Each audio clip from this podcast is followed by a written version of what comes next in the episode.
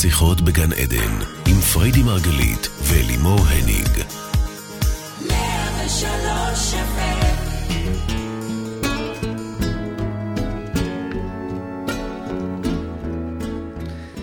בוקר אור לכם כאן מרדיו 103 FM. אנחנו בעוד תוכנית של שיחות בגן עדן, תוכנית על התודעה, החיים ומה שביניהם.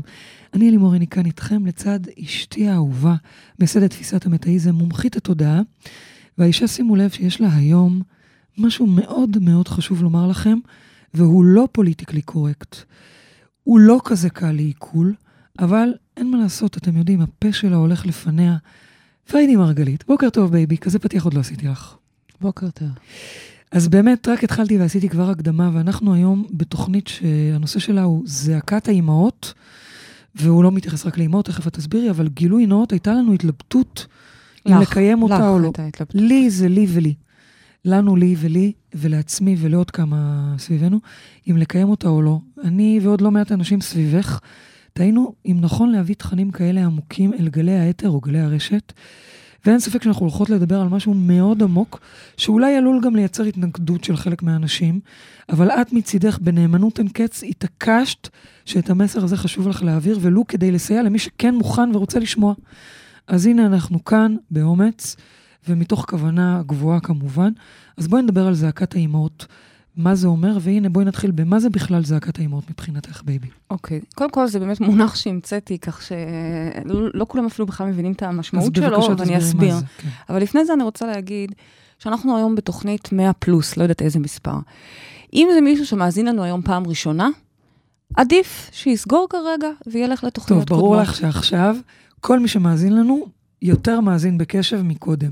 אני היום מדברת אל האנשים שכבר הולכים איתנו תקופה, כבר מבינים את התפיסה, והיום אני רוצה לקחת אותם לעוד מקום יותר עמוק. למה? כי אין לנו ברירה, אנחנו חייבים להבין גם את זה. אז לכי על זה. על פי המטאיזם אנחנו הרי יודעים שאנחנו מייצרים את המציאות, אנחנו לא נכנסים עכשיו להוכחות ולפיזיקה, עשינו את זה מהתוכניות. כרגע אני יוצאת מנקודת הנחה שכולנו פה מבינים שאנחנו מחוללים את המציאות שלנו. זה נכון גם לגבי גן עדן, בשביל זה אנחנו פה, נכון? שיחות בגן עדן באה לשאוף, לעזור לכם ולנו כל הזמן לייצר גן עדן, גן עדן בתוכנו שמשתקף בגן עדן החוצה. אבל רגע, מה לגבי דברים קשים? מה לגבי רטטים שמייצרים דברים באמת קשים, קטסטרופות? רגע, מה זה דברים ומה זה רטטים? בואי. הם יודעים כבר, סורי, אמרתי זה למתקדמים. לא, אני ביקשתי ממך. אני שואלת, מה זה אומר לגבי רטטים, תחושות מאוד מאוד קשות שמייצרות אחר כך במציאות ההולוגרפית סיטואציות מאוד קשות, כגון מוות ועוד מוות ועוד מוות.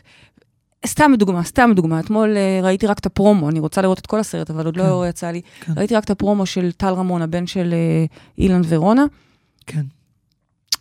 מה, כל כולו, מגיל 12, שאבא שלו מת לו מול הפרצוף ב... אבל אבא שלו מת גיבור, נכון. מאוד אירועי אגב, גם אמא שלו מת הגיבורה, אוקיי? כולם, בוודאי, כולם, יש מישהו שלא אוהב את רונה, יש מישהו שלא מעריץ אותה, ובאמצע גם מת אחיו. יש שם מוות אחרי מוות. ניגשה אליי עכשיו, בפסטיבל שהיינו שבוע שמה, ניגשה אליי מישהי וסיפרה לי שבשנה האחרונה היא שקלה שני אחים ואבא. צעירים גם, כן? דברים שהם לא... וזה המקום, עכשיו אני באמת, כל מה שאני באה להגיד, אני באה להגיד בשיא העדינות, גם אם אני נשמעת נחרצת, כי זה הקול שלי, וככה אני מדברת עם הידיים, אני אומרת את זה בעדינות ובחמלה, כי יש לי פה בשורה שיכולה לעזור לכם לייצר סיפורים אחרים, אוקיי? אתם יכולים... כן. אוקיי, אני עכשיו, היום אני אקטע אותך הרבה. רגע, זעקת האמהות, שאלת אותי קודם. בבקשה. זו זעקה שהיא ממש לא רק של אמהות, היא של אבות, היא של אנשים צעירים שבכלל עוד לא הורים. אני את הזעקה הזאת מכירה עוד מהיותי צעירה, מתי היה לי הדיכאון הראשון? לא זוכרת. אבל זעקת האמהות זה דיכאון? דיכאון זה כבר הגדרה, זה יכול לבוא גם עם עוד המון הגדרות וגם בלי הגדרות בכלל. אז זעקת האמהות זה? זה כאב נוראי. שעצב עתיק יומין, שאין לו התחלה ואין לו סוף, זה לא בגלל שקרה לי משהו, או בגלל שנפלתי, או בגלל שפיטרו אותי, זה קורה לכולנו, תסכולים כאלה ואחרים. זה כאב של יבבות, זה בכי של... שאלה? התייפכות, אתה סובל באמת את כל הכאב של העולם, אתה כואב את הזקנים, אתה כואב את החיות, אתה כואב את המלחמות, אתה כואב את כל העולם. האם מישהו שבוכה בכי תהומי שכזה? כן. מה כן? לא, אני אומרת כן. האם מישהו שבוכה בכי תהומי שכזה? כי הבעל שלה פגע בה. האם הבכי התאומי הזה יושב בכלל על הכאב הגדול של העולם, כמו שאת מתארת, היא מבוכה ללא פרופורציה. בואו נפריד. נגיד. כן, בואו נפריד. אני רוצה שנבין רגע מה זה אומר זעקת האמהות מבחינתך. אוקיי. זה איזושהי תחושה של כאב מאוד מאוד מאוד תהומי, שלפעמים אנחנו חווים אותו, והוא לא תמיד קשור או פרופורציונלי. האם את מדברת על זה? הוא לא קשור לשום דבר, הוא לא פרופורציונלי. גם אם יש לנו איזה סיפור, כיסוי כזה, כן? כי פגעו בי, כי לא ראו אותי, כי הוא עוד פעם בגד, whatever. בגידות זה גם מבחינתי אותו דבר, כן? כל דבר יכול להיות טריגר לדבר הזה, אבל בואו, זה לא זה. יש שם כאב, מצוקה, שאתה... זה כמו שאול. מי שמכיר את זה, מהנהן עכשיו, כי הוא יודע שאני יודעת על מה אני מדברת, כי גם אני הייתי שם. רגע, אבל יש לי שאלה. הבכי הזה, ומה אם הוא במרכאות מוצדק, מה אם באמת, הבעל בגד בה, היא בוכה בכי תהומי, אמיתי כנה, על שברו של חלום של המשפחה, של הפנטזיה, של הניסוי. ברור, לגיטימי, לגיטימי. אז זה בכי תהומי, אז זה נחשב זעקת האמהות? שנייה, איפה זה נהיה זעקת האמהות? כי בואו, כולנו אנחנו בעד להרגיש, כל רגע שלנו. אגב, למדנו לא רק אמהות, גברים, נשים. ברור. כולנו שואפים להרגיש. גם כאב, כן, אנחנו עוברים כולם, גם בגן עדן עוברים בכאב ונושמים לתוכו ויודעים איך לעבוד איתו עד שיוצאים מהחור השני. אוקיי. וגם תסכול, וגם הכל לגיטימי, זה קיים. אוקיי. איפה אני קוראת לזה זעקת האמהות? כשזה כבר נהיה, כמו אתה נשאב לזה, זה בולע אותך. אתה בעצמך נהיה בולען של עצב תאומי, של סבל. זאת אומרת, כשאת מדברת בעצם על זה, שקורה שאנחנו נפגעים, בוכים, עצובים, אבל ברגע... שזה נהיה כמו איזה וורטקס בשפה שלנו, איזה שערה שסוחפת אותך, בדיוק. ואז אתה בעצם נסחף לזה, ולא יוצא ממנה, אלא מעמיק בה. עכשיו תקשיבי. רגע, שנייה, זה זה? כן, עכשיו רגע. אז למה את קוראת לזה זעקת האמהות, מה הקשר? כי זה תמיד מזכיר לי הכאב הזה, כן. כאב של הורים שכולים. שאיבדו הרגע את היקר להם מכל, או לא הרגע, אוקיי, נכון? זה אמא שצורחת ביבבות כאלה, כי היא איבדה הרגע את היקר לה מכל, נכון זה לגיטימי? כי, סליחה, אם למישהו מותר ככה לצעוק ולבכות זה לה, אלא, אוקיי, זה כזה. כאב כזה של יום השואה, יום הזיכרון. תכלס יכולתי לקרוא לזה גם יום הזיכרון, כן? וזה אותו דבר. זה כאב שבאמת הוא הרבה יותר גדול ממך. ואת צודקת שאת אומרת שיש לזה לגיטימציה, כי קרו דברים, אוקיי? אלא שזה ביצה ותרנגולת, תרנגולת וביצה, אנחנו לא יודעים מה מתחיל ומה ממשיך, כלומר, גם אם חס וחלילה עוד לא קרה שום דבר שמצדיק את זה, תמשיכי לבכות ככה עוד כמה שנים, יקרה. אפשר שאלה? רגע, הבנת מה אמרתי? לכן יש לי שאלה. כן. לא, אבל אני לא אפשר לך. אני היום משתדלת להיות מאוד עדינה, כי... אז אני רוצה לוודא שאנחנו מבינים כולנו, אוקיי? אז את אומרת... כי אני לא רוצה חס וחלילה שאף אדם ששומע את התוכנית הזאת, או ייבהל ממה שאני אומרת, או עוד יותר גרוע ייחס, או יסיק לא נכון, או יבין לא נכון. ויתבאס שבעצם מה אני אומרת? אני אומרת ש... אז רגע, לפני שאת מכניסה להם רעיונות. כן. בעצם, אם בן אדם, בוא ניקח דוגמה של גבר הפעם, כי זה לא רק לנשים, אם יש גבר שככה בוכה כל היום, במרכאות, חש את העצב התאומי הזה, ובוכה על העולם, האם הוא עלול לייצר לעצמו בעיות? זה מה שאת אומרת? לא בעיות קטנות, כי לא הייתי... לא בעיות קטנות, בעיות גדולות. משהו שיצדיק את העצב הקיומי הזה, וכמו שלמה קראתי לזה ככה, כי מה כבר יכול להצדיק כזה סוג של זעקה? זאת אומרת, הוא יכול לייצר לעצמו שכול? ממש. או אובדן מסוג כזה או אחר. ממש. מה שאמרת כרגע הוא מאוד מאוד קשה ומפחיד.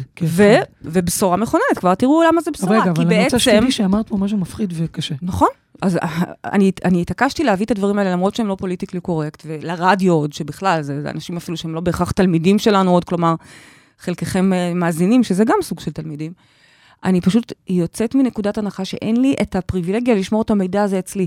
כי כשאני רואה הורים שמגיעים אלינו לטיפולים, עבור הילדים שלהם, אנחנו הרי לא מטפלים בילדים, אבל אנחנו מטפלים בהורים, ויש לנו מנהיגה שזה מה שהיא עושה, כלומר, יש לנו הרבה הורים כאלה, זה מה שאני מנסה להגיד, והם באים עם המחלות כבר, עם הדברים המאוד קשים, ולא באים אלינו בגלל שפעת, מגיעים אל הדברים יותר קשים מן הסתם. של הילדים? כן, אני מדברת כרגע על אמהות והורים, לאו דווקא אמהות, סליחה, הורים שמגיעים על דברים של הילדים שלהם, אני רוצה, התוכנית הזאת היא באה למנוע, כי אני אומר, רגע, שנייה, להם נעזור, אל תדאגו, נעזור להם, כולם יהיו בריאים בעזרת השם. אבל, למה? אני רוצה שבכלל לא נייצר את הדברים האלה, כי הכל מתחיל אצלנו בתודעה. אז כשמישהי מספרת לי, שמגיל צעיר היא ידעה, מישהי אמיתית, כן, מתוך התלמידים שלנו, שהיא ידעה מגיל צעיר שיום אחד יבואו וידפקו לה בדלת ויגידו לה שהבן שלה נפל. אוקיי? היא ידעה, היא ראתה את התמונה הזאת שבאים אליה ומספרים לה שהיא שיקלה את הבן שלה שנים לפני. כאדם חרדתי, אז רגע, שנייה, כבר, זה בסדר, שנייה. אז את יכולה להגיד, וואו, איזה נבואה, וואו, איזה תקשור. את יכולה להגיד, וואו, זעקת האמהות, כפרה. את כבר שנים בוכה על משהו שלא קרה, אבל עכשיו הוא קרה. ועוד שנייה הוא יקרה. הוא קרה. אז חובתי לשבת כאן היום, ולהגיד את הדברים האלה, כדי שזה לא יקרה. ואם שומעת אותך עכשיו, אם שכולה? בטח ששמעת. היא תלמידה מאוד מאוד ותיקה היום. אז מה את אומרת? ויש עוד מלא. אז מה את אומרת עכשיו?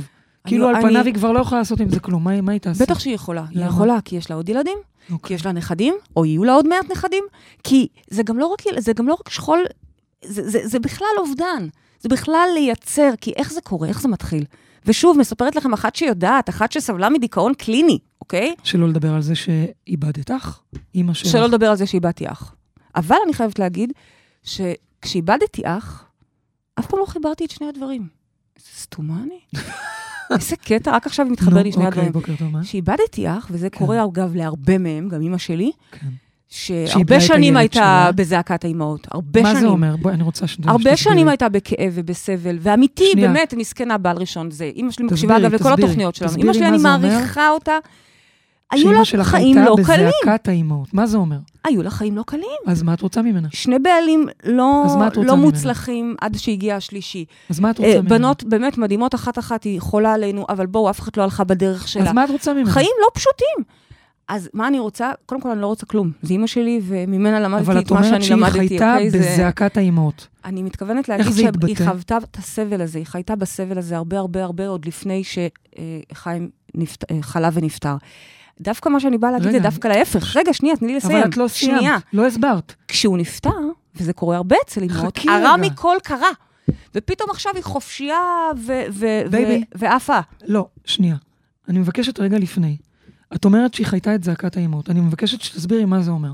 עוד שנייה נגיע למה קרה כשזה קרה. אני לא רוצה לדבר על אמא שלי, אוקיי? אז תסבירי מה זה אומר. היא מודל שאני דווקא לומדת ממנו כל הזמן. אני רוצה להגיד שאנחנו חווים את זה הרבה מאוד לפני. זה לא יש אנשים, זה כולם. מי שעושה את זה לא עושה את זה בדווקא. אוקיי. בין אם זה מוגדר כדיכאון, או בין אם זה מוגדר כחרדת אימים, או כל דבר אחר. אף אחד לא עושה את זה בדווקא. אני רק אומרת, זה מסוכן. לכו תפלו בזה, זה מסוכן. זאת אומרת שאמא שלך... אני בתקופה ההיא, אני לקחתי כדורים, וזה עזר לי חבל הזמן. אז את אומרת, אמא שלך או כל אדם אחר, שחווה חיים של סבל, או חש עצב קיומי, דחוף לטפל בזה, כי אחרת אתה תייצר עוד מזה. זה מה שאת אומרת. עוד מזה, ומשהו שיצדיק את זה גם. אוקיי, ואז את מספרת שבאמת ברגע שאחיך נפטר, גם את, גם אמא שלך, בעצם זה אושש אתכן? זה גרם לכן לחיות אחרת? אני מעדיפה שלא להיכנס לזה כרגע, כי אצלי זה שינה לי את החיים, ואנחנו מכירים את הסיפור הזה, על אמא שלי אני מעדיפה כרגע באמת לא להיכנס, אני רק הבאתי את זה כדוגמה, אז אני חושבת שהמסר הוא, אתם יודעים, זה מזכיר לי תמיד, אני קוראת לזה איוב. כן. כי באמת איוב, ואנחנו מכירים את הסיפור שלו, אבל איוב, זאת הייתה הדרך שלו להרגיש את אלוהים, דרך הכאב, דרך המסרקות של הברזל הזה. הכאב הזה, הרי בסופו של דבר, הוא נורא מחבר, אתה בוכה ובוכה ובוכה, וזו התייפכות נוראית, אתה כבר מתכנן את הלוויה, אתה כבר רואה איך יבואו לבקר בשבעה, אתה רואה את כל הדברים האלה, ותוך כדי מתייפח, וזה סוג של התעלות יש שם. התעלות אפילו ממכרת, והיא מסוכנת, כי מה אומר איוב, אשר יגורתי בא לי, ואנחנו לא רוצים חס וחלילה את הדברים האלה. אבל לא כל הזמן זעק שהוא לא רוצה לסבול ודי עם המכות האלה. בטח, גם כל מי שמכור לסבל גם זועק את זה. אז זה חשוב להגיד את זה. בוודאי, אנחנו מצד אחד אומרים לא רוצים לסבול, ומצד שני מכורים לדבר הזה. יש שם איזשהו רטט מבפנים. אז מאוד חשוב להדגיש את זה. את מדברת על דברים שהם הרבה פעמים לא במודע. הרבה אנשים באמת במודע שלהם עושים הכל כדי לצאת ממעגל הסבל והקושי, אבל בפנים יש שם איזה מקום שהולך כל הזמן לשם? זה רק לא מודע. אף אחד במודע לא יעשה שום דבר על הילדים שלו, ולא יעשה שום דבר שיכול לפגוע בהם חס וחלילה. זה רק לא מודע, ואני אגיד לכם יותר מזה, זה לא מודע ברמות מאוד מאוד עמוקות. זה באמת לא מודע. זה דברים שהם, הרבה פעמים אנחנו מגיעים איתם עוד בטרם אנחנו נולדנו. זה המנגנון. אז מה עושים עם כל זה? בואי נתקדם, תודה, הסברת נהדר. אז מה עושים? קודם כל מבינים. קודם כל מבינים, שאני זוכרת שלפני איזו תקופה, וזה דווקא זה היה בקיץ, כי אצלי החורף הוא יותר דחדכת, כן? אבל אני זוכרת שזה היה בקיץ האחרון, היה איזה לילה אחד שבכיתי, דבכי, אז בוכה, בוכה, בוכה, ושאלת אותי, בייבי, מה קרה, מה קרה? נכון. ואת לא מבינה, כי באמת לא קרה כלום. אבל איך תסבירי לך עכשיו שיש עכשיו מלחמה בסוריה, ואני הרגשתי את כל מה שקורה שם. ויש לנו גם תמיד, באמת, זה מתחברים למשהו מאוד מאוד גדול. ואמרתי לך, זה לא משהו שקרה פה, זה משהו עמוק. ואז יש את הרגע הזה, אוקיי, כולי כבר אדומה, והעיניים שלי קטניות קטנות, לא רואים אותם בכלל, ואז יש את הרגע הזה שתופס את עצמי. יופי, מיצית? יופי, שחררת? יופי. זהו, צי מזה? כמה מהמיטה? עושה את המדיטציה, ויוצאת מזה. למרות שאני יכולה בכיף. יש לי שאלה, אבל האם זה לא מה שמאפשר להרבה אנשים לעזור בעולם? אני מאמינה שכל המקום הזה באמת מייצר חמלה והזדהות. זה לא מה שגורם לאנשים לקום וללכת. אבל בסופו של דבר, אז יש לו את היתרון הזה, כן, זה צד אחד שזה, בטח. זה ניתן לנו, אנחנו רוצים להרגיש, חס וחלילה, אנחנו לא רוצים להיות זרים לסבל האחר, גם אם זה חיות, אוקיי? כמובן. יחד עם זאת, אנחנו צריכים לדעת את המידה, כי אחרת אנחנו מייצרים את זה הלכה למעשה בחיים שלנו. יש לנו כבר מאזינה על הקו, אני רק אשאל... שאלה אחת מהירה, מה לגבי באמת אנשים שיש להם חרדות, ומה את רוצה שהם יעשו? אגב, חרדות מסוכנות באותה מידה, לא פחות מכך, לא פחות מכך, כי בחרדה, ודיברנו על זה בתוכנית אחרת, כן? אולי זה לא זעקת האמהות, כי אין שם בכי היסטרי כמו של מה שאני מתארת כאן, של הסבל הזה, בחרדות גם לא מתעסקים בסבל, הם מתעסקים בפחדים, וגם שם זה מסוכן באותה מידה, כי אימא שעכשיו רואה את התאונה, ואיך הילד שלה חלילה טבע, או מתחילה לראות לפרטי פרטים, היא מסוכנת באותה מידה, זה פשוט סכנה אחרת, זה כבר הוקדש לזה תוכנית. אני היום... בסדר, חשוב לי כן רק להגיד, שזה לא משהו שקורה בן יום, ומי שיש לו חרדות, לעבוד על זה, גם בואי לא נגביר את החרדות כרגע אצל אותם אנשים. את צודקת מאוד מאוד, כי זה לא קורה ביום אחד. זה לא שרגע אחד של פחד יגרום חלילה למשהו. ממש לא, זה גם לא שאסור לבכות. זה ממש לא, בכי הוא דבר בריא ודבר משחרר. אני מדברת פה על מקום שפשוט מכור לזה, ועל פניו יש לו הצדקה, כי יש כל מיני דברים שקורים. אבל שימו לב שהדברים שקורים הם הולכים ומחמירים. אוקיי, יש לי עוד שאלות אלייך. הולכים ומתקרבים. אבל אנחנו נתחיל כבר עם המאזינים שלנו. נגיד כבר בוקר טוב, מי איתנו על הקו? היי, חגית. אהלן חגית, בוקר טוב, מה שלומך? בסדר. הצטרפת אלינו היום לנושא לא פשוט, אבל אמרת שיש לך שאלה, נכון? כן, חתיכת נושא בחרתי לי לעלות לשיחה. כן, נושא חשוב אבל. תודה על האומץ. תודה לכם על הפלטפורמה. ואת יודעת, תודה גם לנו על האומץ. אני חייבת להגיד את זה. לנו, כי בסופו של דבר אנחנו מקבלים לא מעט ריקושטים שלא פשוט לשמוע את הדברים האלה, אוקיי? הרבה יותר כיף לדבר על דולפינים וברבורים. אבל זאת השליחות שלנו. אז תודה. אז חגית, בבקשה. טוב, שמעתי את כמה דקות האחרונות, ואני... אני מתחברת לזה מהכיוון שבאמת אני איבדתי את אמא שלי כשהייתי בת 16. ולגמרי חוויתי את זעקת האמהות בתור ילדה שאיבדה את אמא שלה. ואני חושבת שפשוט בשלב מסוים באמת הבנתי שזה כבר לא כל כך פרופורציונלי. ואני נכנסת למקומות שלא רק קשורים לאובדן הספציפי הזה, ואני ממש מזדהה מאוד עם ה...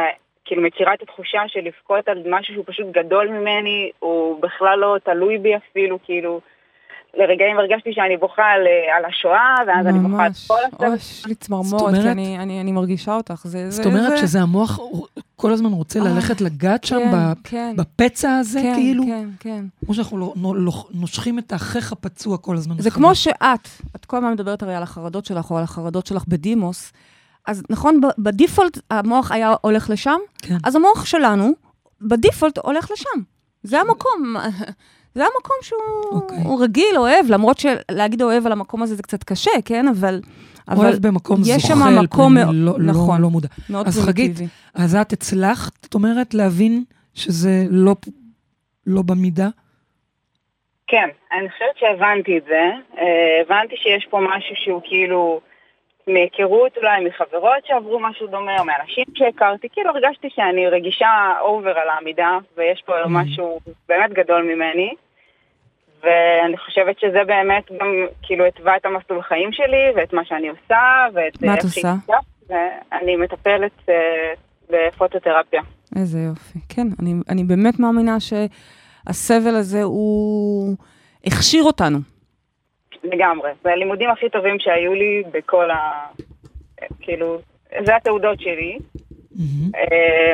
ואני חושבת שאולי השאלה שלי זה באמת, כאילו, אני גם מרגישה שהיום זה כבר ממש לא באותה מידה כמו שפעם, והתדירות שהדברים האלה קורים, כאילו אני כבר ממש מזהה את זה ויודעת לתפוס. איזה יופי, גם נשמע נורא נורא מודע לדעת לעשות את ההפרדה הזאת, בין פתאום להגיד לעצמך, רגע, אני כבר לא בוכה על אימא או על היתמות שלי, אני כבר בוכה בעצם, כי זאת הפתולוגיה שלי.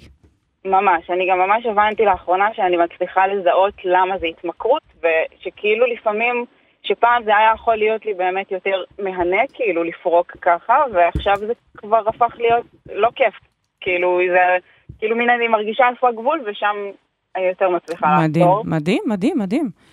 מדהים, אז איפה השאלה? כי עד לפה נשמע שאת מודעת ועושה עבודה מעולה. אז זהו, אז אני חושבת שהמקומות שבהם אני עדיין, יש לי אולי סימני שאלה, או שאני בוחנת אותם, שאני כאילו לא מבינה עד הסוף, זה שאחרי כל המודעות הזאת, והדברים שעברתי, יש את הנקודות שאצלי זה ספציפית יותר בימים רגישים, כמו החגים וההזכרה, ונקודות פשוט, נקודות ציון בשנה, ששם אני כאילו בשנייה חוזרת לנקודה הזאת, ואני יכולה לחזור להיות הילדה ששונאת את כל העולם, והיקום נגדה, וכאילו איך עשו לי את זה, והקורבנית והמסכנה, ושם לוקח לי הרבה יותר זמן לצאת מזה, והאוטומט כאילו משתלט, ו...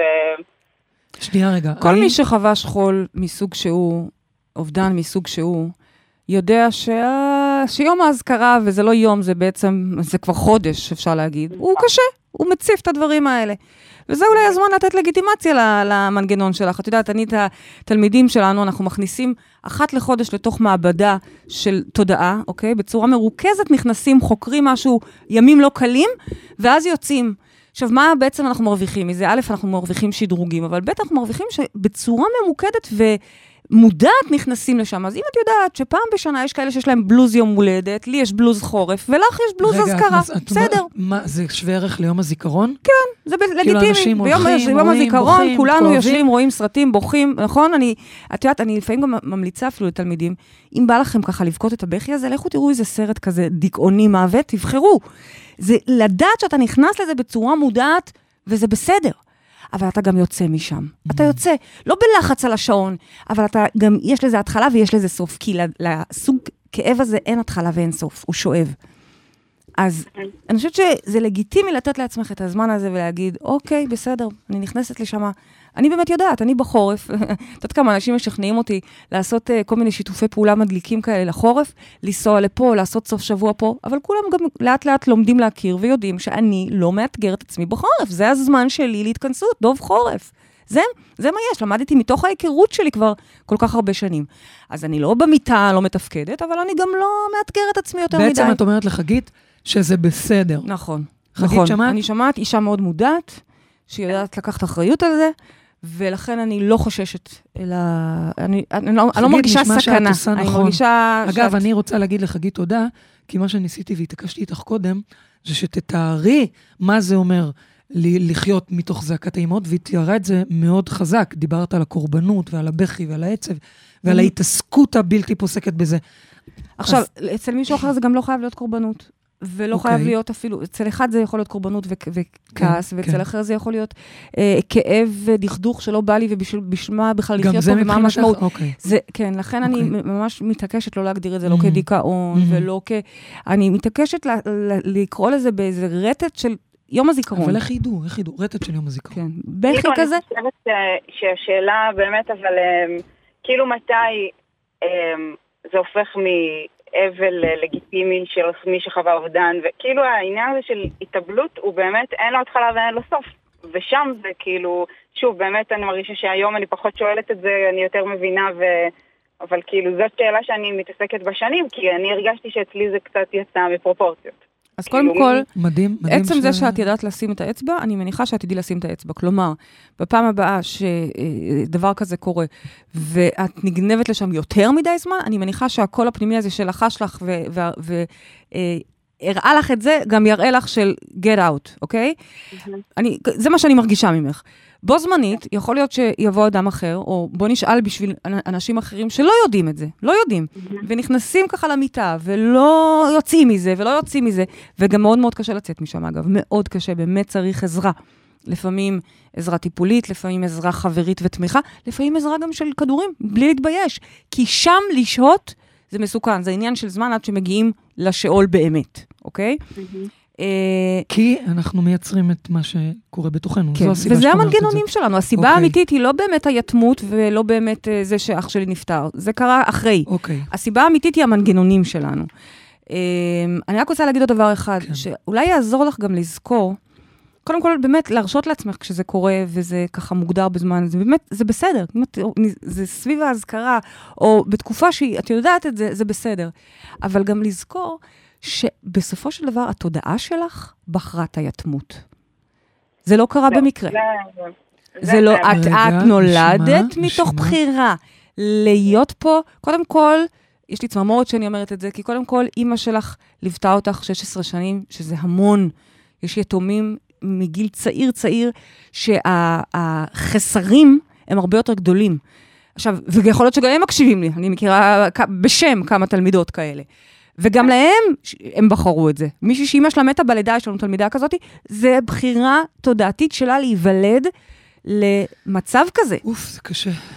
וזה אולי קצת עוזר להבין שזה לא קרה, סתם. זה קרה כי זה היה חלק מהלמידה שלך. בעצם באיזשהו מקום לרפא את היתמות הזאת על ידי הורות עצמית שאת יכולה להעניק לעצמך. אבל זה כבר אני עונה לך נקודתית, אני כבר קצת בורחת מהנושא של זעקת האמהות, ואני אומרת, תדעי לך, אל תיחסי על היתמות שלך, פשוט תתני... תביני שבחרת אותה כדי לעשות איזושהי דרך, זה מה שאת אומרת לה. נכון. ותהפכי את הפצע הזה. אני שומעת שהיא כבר עושה את זה. כן, באמת, אני שומעת שהיא כבר עושה את זה. היא מטפלת, והיא... חגית. כנראה גם תלך ותתמקצע יותר ויותר בתחום הזה שבו היא פגועה. כי אנחנו בעצם באנו לתת לאחרים, ולתת לעצמנו את הריפוי שלנו. זה אחד. חגית. כן, אני בדיוק שם, ואני עוד שנייה גם מתחילה אצלכם הניגות, אז זה בכלל. וואו, חבל הזמן, איזה כיף. חגית, תודה רבה לך שעלית באומץ לתוכנית ולשאול. תודה רבה לך. גם את מקבלת זוג כרטיסים לאירוע לצאת מהמטריקס, ומאחר ואת מגיעה כבר לתהליך של מנהיגות, אז את מוזמנת לתת לחברים או לבוא גם את. אז תודה רבה, חגית, שיהיה לך המשך יום נעים, תודה רבה. כבר יש איתנו מאזינה נוספת על הקו, בייבי, בואי נגיד בוקר טוב, שלום. שלום. בוקר אור, מי איתנו על הקו? רומי. רומי, בוקר טוב, מה שלומך? טוב, תודה, מה שלומכם? בסדר גמור. גם לך אני אומרת שהצטרפת לשיחה לא פשוטה בנושא לא פשוט, וגם אין לנו הרבה זמן, אז בואי ישר תשאלי את פריידי את השאלה שלך. אוקיי. אז שאלה הפוסט הזה בהצעה הזאת, על מה תוכנית הולכת להיות, חיכיתי להזדמנות לשאול, אני מנעוריי ובצורה הולכת ומתגברת לאחר מכן חוויתי כאילו נפתח לי מין צוהר לצער הזה שכל קיים בכל העולם, לא שלי, לאו דווקא דברים שאני מזדהה איתם אישית, וככה זה שאב אותי בתקופות יותר צעירות שלי ממש במקומות. לאן זה שאב אותך? לא יכלתי להכיל את זה, פשוט בצבא שככה יצאתי מהקיבוץ אל העולם, לסיפורים של העולם האמיתי, והייתי מקית, ובאה אולי טירוניות עם כל מיני סיפורי זוועה, פשוט היה לי 3 שבועות שלא הפסקתי לבכות כל היום. אחר מכן זה גרר אותי גם לדיכאון מאוד עמוק, ואחרי זה עם השנים פשוט ניתבתי את זה להיות עם בנות זוג טיפוליות, דיודיות. לאחר מכן גם מזה יצאתי, ואז רק למין... כזה נטייה לראות שחורות, או לראות את הדברים בצורה יותר מתוך פחדים, מתוך העולם שהוא אכזר, שהוא לא שמור, שאני לא מוגנת. בייבי, זה זעקת האמהות? בטח. אוקיי. בטח. אוקיי. בטח. והיום כאימא, אני מאוד ערה לזה, ומאוד לא רוצה להעביר את זה הלאה, והוא מסתכלת על הסבתות הזקנות שלי, שרואה שהם לא... כאילו ממש, הן לא מספרות, כי הן מין דור כזה שהן לא, הן דור של הדחקה, וגם האמאות, גם אמא שלי לא כל כך בהתמודדות, אבל אני רואה שזה כזה דברים שהם באו משהו יותר קדום ממני, ומרגישה שזה מין צער כזה שהוא ניסה בעולם במשך ומצטבר במשך אלפי שנים. אז את בעצם כמו מחזיקה בתוכך את צער העולם? כן, לפעמים אני טועה אם זה רק אני והנטיות שלי האישיות, ובאמת אם זה משהו שהוא באמת, כשפריידי העלית את הפוסט הזה, אז אמרתי, רגע, אז אולי זה לא רק משהו שלי, אולי באמת יש מין ישות כזאת של צער בעולם שמצטברת. תראי, קודם כל יש אנרגיה של הכל. יש אנרגיה של הכל, כמו שיש אנרגיה של שמחה שאנחנו רוצים לדבוק בה בגלל שהיא מרפאה והיא מקדמת והיא שומרת, אוקיי? האנרגיה הזאת של צער עמוק, או מה שאנחנו קוראים זעקת האמהות, היא אנרגיה מסוכנת. אני תמיד הרי מספרת לכם את הוורט הזה של אבא שלי, בקטע הזה של שמחה, איך שמחה שומרת ומגנה עלינו. אז בדיוק באותה צורה, יגון מסוג כזה, אבל מסוג כזה, הוא מסוכן, בדיוק באותה מידה. עכשיו, האנרגיה קיימת, כי אנרגיה קיימת מכל הסוגים, גם אנרגיה שחורה ואפלה ומסוכנת, הכל באמת קיים, הכל קיים. עכשיו השאלה היא רק עם איזה אנרגיה את משחקת. נשמע שבמשך שנים, לא כל כך הייתה לך גם בחירה, אוקיי, אל תשכחי שבואי, את היית צעירה, לוקח לנו זמן להתפתח וללמוד ולהכיר את עצמנו ולהתמיר.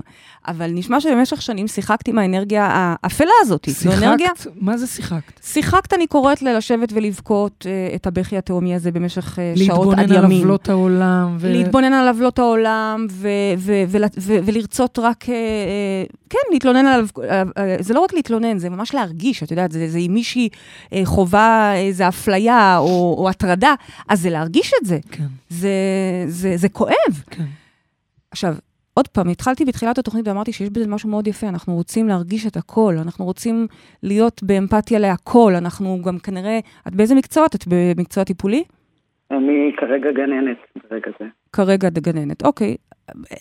המקום הבאמת מגונן והמטפל, והמקום הזה שהוא מאוד יפה, והוא טוב לנו, מפתח אותנו. בו זמנית, המידה היא הדבר. וחלקנו, יש לנו מנגנונים שמושכים אותנו יותר לשם. ממש כך. האם רחמים זה חלק מזה? רחמים. שמרחמים על עצמנו.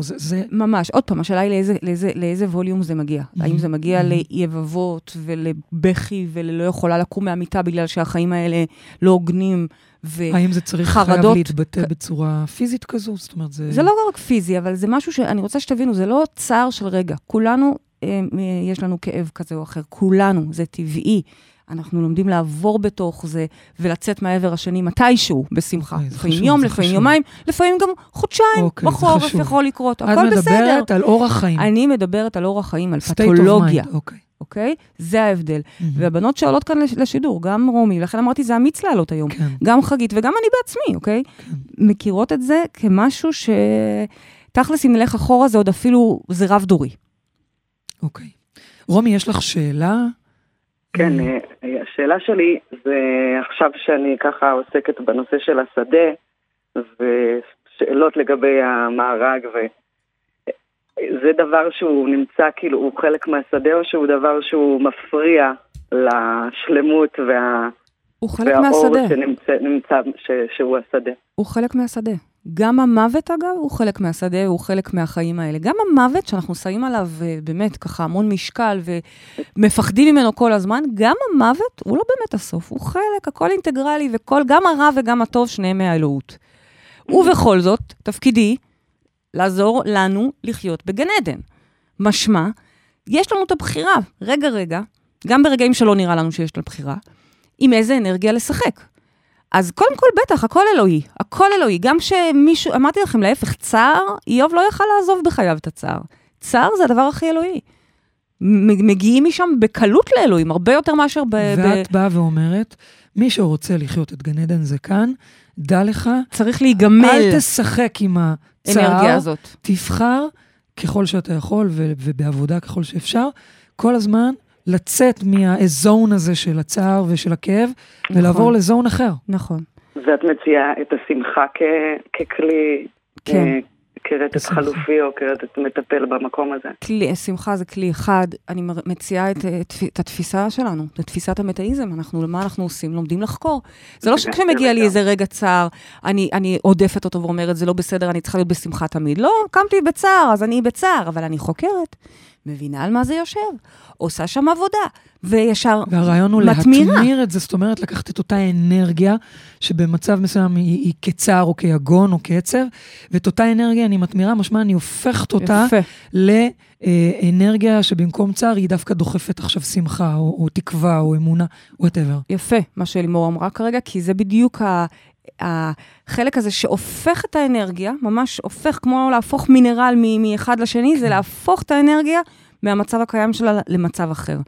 אז קודם כל, את חיה את התפיסה, ואני בטוחה שאת עושה עם זה עבודה. כן, ואני חייבת להגיד פה שכל הבן אדם שחווה דבר כזה, אני ממש ממליצה לו, כי באמת מצאתי בבית הזה מזור מאוד מאוד גדול. אני שמחה לשמוע, אני שמחה. הוא בסופו של דבר נבנה מתוך צורך במזור לעצמי, אוקיי? אנחנו מלמדים את מה שאנחנו יודעים לעצמנו, ואני זוכרת ששאלת עוד שאלה באינטרנט, כשהעלית את השאלה, משהו לגבי איך את לא מעבירה את זה לילדה שלך. כן, כן, כן. וואה, זו שאלה טובה. האם יש לנו בכלל... זו שאלה טובה. יש לנו בכלל דרך להעביר או לא, הרי זה מתחיל ונגמר בטיפול שלנו בנו, אני מניחה. נכון. היא כבר כזאת, היא כבר נורא נורא רספטיב, היא כבר ילדה מטפלת, היא כבר נורא ערה לכאב של החברים. השאלה באמת איפה עובר הגבול, בין להיות ערה לכאב של אחרים, ובין לקחת את הכאב הזה אליה. יפה. והתשובה שלי כאן, השאלה הזאת היא חשובה. בין השאר, אני בחרתי בשאלה הזאת בגלל הפרקטיות שלה. השאלה היא, בסופו של דבר, איך אנחנו שומרים על הילדים שלנו. זה השורה התחתונה, אוקיי? זה גם עלינו, אבל גם על הילדים שלנו. כי באמת, הסוג חרדה והזעקה הזאת, הרי מייצרת כל הזמן בראש דברים קשים, כל מיני טרגדיות כאלה ואחרות. ממילא אפשר להיות עם ילדים יותר מדי אצל הרופא במקרים כאלה. אפשר ישר לרוץ ולחשוד בכל דבר. אפשר לא לסמוך על שום אדם שמגיע בקשר עם הילד. שוב, זה יכול לקחת אותנו כל הורה אגב, וההיסטוריה שלו. אם זה אדם שההיסטוריה שלו פגשה הטרדות מיניות חלילה, אז זה משהו, הוא חלילה יחשוב וישמור על הילדים שלו. ואם זה משפחה ששיקלה ילד, אז לשם זה הולך. כל דבר שני נראה מחלה. ולכן המסר פה, אני רוצה לענות לך ולכולם בעצם. אנחנו יכולים לשמור על הילדים שלנו בדרך אחת פשוטה ביותר, לשמור עלינו. אני לא באה כרגע לשנות לה את הפתולוגיות, יש לה מנגנונים, היא בעשתה בחירות שלה, כל ילד יש לו גם את הבחירה התודעתית שלו, אוקיי? ומאוד מאוד הגיוני שאם יש, אם הדיכאונית, אז גם הילד, לדוגמה, אני לא מדברת עכשיו עליי או עליי, אלא באופן כללי תיאורטי. ואם יש אימא עם חרדות, אז הילד... זאת אומרת, הילד בוחר להגיע להוריה, הזה לא סתם. כן, בדיוק, ויש לו את המנגנון הזה. בו זמנית, אנחנו יכולים, בכוח הבחירה שלנו, להתמיר את זה אצלנו. אצלנו, זה לא להגיד לה, אל תהיה עצובה, מאמי, אל תחווי אותו, אל תחווי, לא. אנחנו לעשות בעצמנו את זה, לעשות את העבודה, ולשמור על הפיין ליין הזה, על הטיונינג הזה, של כן להיות רגיש, כן להרגיש את סבלות האחר, לחמול, להיות אמפתי, ובו זמנית, כשאנחנו נופלים שם להישאב למקום הזה, לעשות בחירה, לא להיות במקום הזה, ממש לבחור שם בשמחה, לבחור לצאת מזה, אם איזה חרדה שפתאום עולה, אז לספר לעצמנו את הסיפור אחרת, ממש לבחור במודע, לא ללכת למקומות האלה. אגב, אני יכולה להעיד, שזה, לי למשל לקח זמן, להצליח להפוך את זה, להיות האוטומט שלי, אבל זה אפשרי. מה זאת אומרת? זה לקח לך זמן? לקח לי זמן, אפילו רק לחשוב חיובי, אפילו רק לתת פרשנות אחרת לדברים, שלא לדבר. אני לא מדברת על כל התמונות הנוראיות שראיתי בימי החרדות שאני מדברת, בכלל על לצאת מהאוטומט שרואה, שלרחם, שלכאוב, יש זה אוטומטים הרי שנמצאים בנו, והיכולת ללמד את המוח לייצר אוטומט אחר, אז זה המון עניין של אימון והתמדה ומודעות. זאת אומרת, זה שאתם מודעים לזה עכשיו נהדר, תזכרו את זה, חשוב. ותדאגו לתרגל את זה בכל זמן, גם אם זה נראה לכם באותו רגע, שהכאב חזק מכם, וזה לוקח אתכם. זאת אומרת, אם אני אשאל רגע, אני מחליפה איתך תפקיד רגע, אם אני אשאל אותך שנייה פרקטית, הילד עכשיו מגיע, נפל, אוקיי? יורד לו דם אפילו מהשפה. אז אפשר מיד לראות אותו מסכן, כואב, עוד שנייה נשבר, ואפשר לזכור שככה המוח שלי רואה אותו, ולהשתדל ככל שניתן, להתחיל לראות את זה אחרת. את זוכרת את זה? רוצה לספר להם? על איזה חלק את רוצה? לפני כמה שנים, לדעתי זה כמה וכמה שנים כבר, עברו איזה 4. אני יכולה לספר שהילדה שלי לפני כמה שנים, אני יכולה להתחיל לבכות ברגע. לפני כמה שנים הילדה שלי, בגלל מסיבות של חרדה, הפסיקה לאכול, מוצק, וזה נגע שם באיזה טראומה של חנק, לא משנה, הפסיקה לאכול מוצק, ואני בכיתי וסבלתי, זה היה טראומה בשבילי. אז רגע, קודם כל זה היה קשה. זה היה קשה ביותר, אבל ההבנה שלי הייתה שאני צריכה לעבוד בתוכי, עם כל הקושי, גם על הקשר שלי עם האמא שלה, כי זה היה המהות של זה, אבל גם על איך אני רואה אותה, על איך אני תופסת אותה. את זוכרת את זה? ראיתי אותה מסכנה, והולכת ונהיית קטנה ורזה, ועוד שנייה, וממש כבר הייתי שחורות, והייתי חייבת לעבוד עם עצמי, על לראות אותה בסדר. זה ממש היה תרגול יומיומי, יומיומי. זה היה אחד הדברים הקשים שהייתי צריכה לעשות, אבל לא הייתה לי ברירה, ועשיתי, ושוב, אפרופו שיעור שהילדה בחרה לעצמה, כי יצאה מזה מאוד מחוזקת, והיא לקחה לעצמה פה שיעור של לפתח את עצמה, אבל אני, היה לי פה שיעור אדיר, להבין שאסור לי ללכת שולל אחרי הסיפור, ואני חייבת לראות אותה חזקה, ואני חייבת לראות אותי חזקה, ולצאת מהדבר הזה מחוזקות, וזה היה באמת שיעור פנומנלי, לא קל בכלל, אני יכולה עכשיו ברגע להתחיל לבכות אם אני אזכר בזה, ואני בוחרת שלא. אז הללויה. הללויה. אז מה את אומרת, רומי? הללויה, זה מה שאני אומרת. בהצלחה גם לך, ולכל מי שמקשיב לנו. את כמובן גם מקבלת זוג כרטיסים לאירוע לצאת מהמטריקס, ותתני אותו למי שצריך.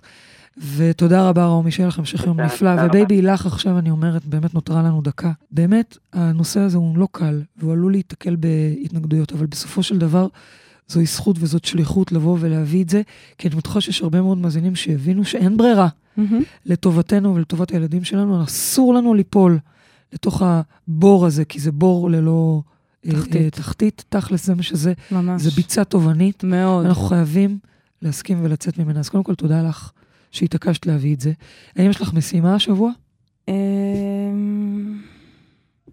כן. לא להרגיש אשמה.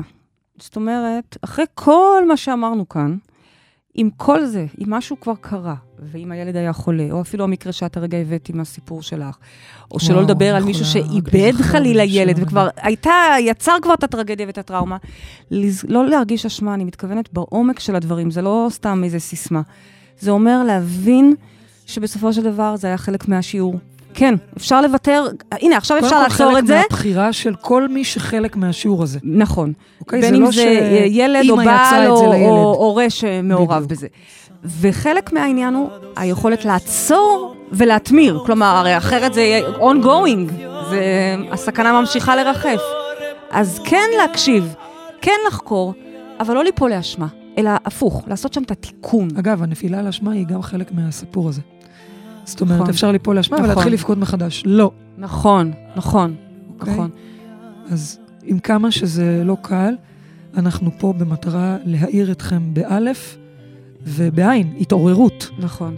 ואולי צריך להקשיב לתוכנית הזאת עוד פעם, בעת אחרת גם, כי יש פה כמה דברים להבין, כמה רבדים של עומק שצריך להבין, ואני סומכת עליכם. אתם מאזינים לנו כבר כל כך הרבה זמן, אני סומכת עליכם. זה הכל. תודה רבה לך, בייבי, באמת. שליחה שלו. תודה רבה, אנחנו הגענו לסיום התוכנית החשובה שלנו, תודה לרדיו 103 FM על הבמה, תודה לעורכת מירה פרץ שהייתה ככה איתנו ונתנה לנו באוזן עוד כמה דברים, תודה לטכנאי שידור עידו כהן, תודה לכם מאזינים יקרים, תודה לכל האמיצות שהתקשרו, תודה לך פריידי מרגלית, אין דברים כאלה, באמת שליחות גדולה. תודה לך, אהובה שלי. תודה, אנחנו נפגש פה בשבוע הבא, ועד אז תזכרו שגן עדן זה כאן ומחויבות שלנו להתעקש על הגן עדן הזה. ולייצר אותו. כי גם הגנום כאן. ככל שניתן, ככל שניתן בדיוק. אז גן עדן זה כאן, בחרנו בזה. הללויה. הללויה. תודה רבה לכם, יום נפלא.